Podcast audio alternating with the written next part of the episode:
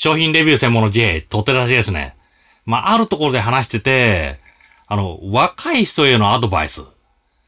まあ、その言葉で、あの、例えば、あの、社会人の人が学生に対して、学生の人は時間がある。だから、時間をもっと有効活用とかっていうアドバイスをしちゃうんですよね。ただこれ、どんなにしたところでわからないです。大人になると時間ないよとか。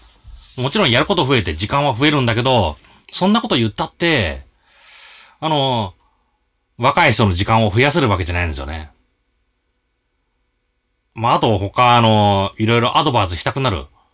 そこのアドバイスのほとんど、大人にならないとわからないよとか、まあ、そうなってくるんですよね。だからアドバイスというより、説教みたいな感じになってくる。あとは大人自慢みたいな感じになってくる。だからどうしたらいいのかっていうか、若い人、大人に対してアドバイス聞くとき、具体的なアドバイスだけ聞いてください。あの、例えばあの、ノコギリの使い方とか、パソコンの使い方とか、私こういうことできないんだけど、ちょっと教えてくださいとか。そういうところは教えてもらえる。だから、あの、大人に対してのアドバイスじゃなくて、大人っていうかその人生経験のアドバイスじゃなくて、単に知ってる人から、物を教わう。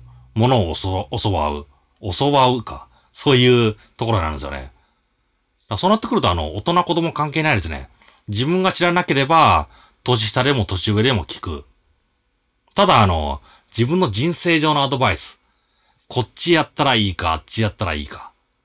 それ、あの、大人に聞いたって、あのちゃんとした答え導き出せないですよ。導き出したとしても、そのアドバイスした人の、この趣味趣向、それを、それで選ばれるだけですからね。あの、バイブスとかね。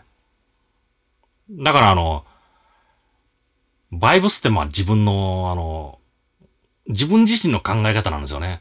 だからそうなってくると、もう人のアドバイス、人に教えてもらうっていうより、自分で考える。または、自分と同世代の人と、あの、考えてみる。それが重要なのかなと思いましたね。だからあの、そういうアドバイスを大人に対して、あの、大人が受けた場合、その場合、いろいろ自分の人生経験上絡めて言いたいんだけど、結局説教とか大人自慢になっちゃうから、あ、自分たちで考えてって。あの、同世代集めて、なんか、徹夜してでも、なんか答え見つけてよって。それでいいのかなと思いますね。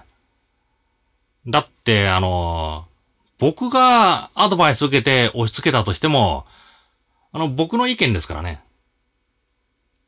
あの、これが正しいか正しくないかわからない。うん、だから正しいものを引っ張ってきて、その通り動くっていうのを非常に楽だけど、あの自分で正しいか正しくないか、それを、あの一人で考えてみる。または友達と考えてみる。同世代のね。それで導き出す。それこそ、時間の有効活用なのかなと思いますね。あの、あ、そら、大人になってくると、それができなくなってくるんですよ。時間がないから。だから、あの、how to 本とか、あの、先人の知恵とか、そういうものをすぐに引っ張ってこようとする。実際、その、その知恵がある方が、あの、効率はいいですからね。だから、年取ってくると、ど、年取ってくるとどんどん効率化の効率化の世界になってくる。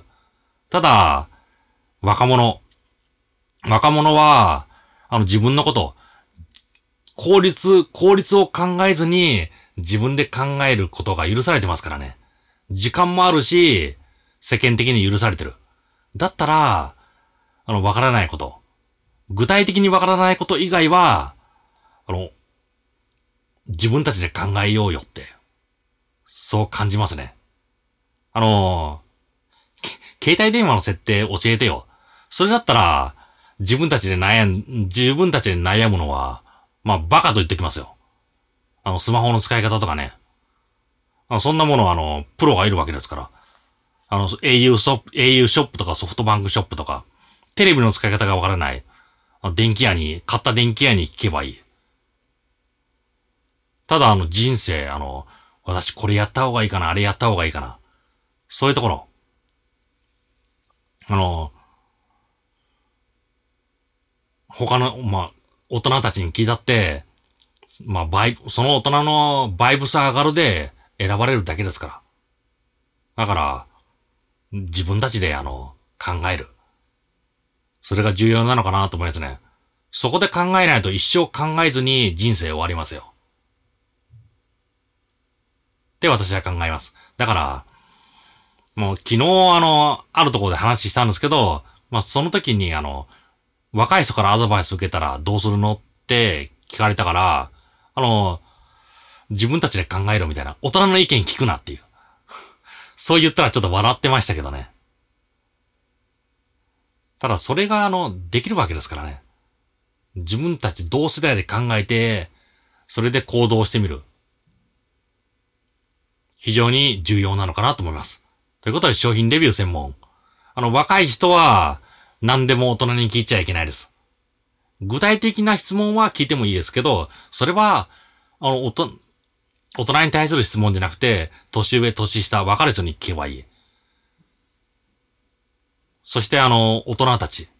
あの、若い人から質問を受けると、なんか非常に嬉しくて、いろいろ語っちゃう。その時にあの、説教とか大人自慢にならない。そのためには自分たちで考えてって。そういうふうに言うのが重要なのかなと思いますね。ということで商品レビュー専門、取ってらしでした。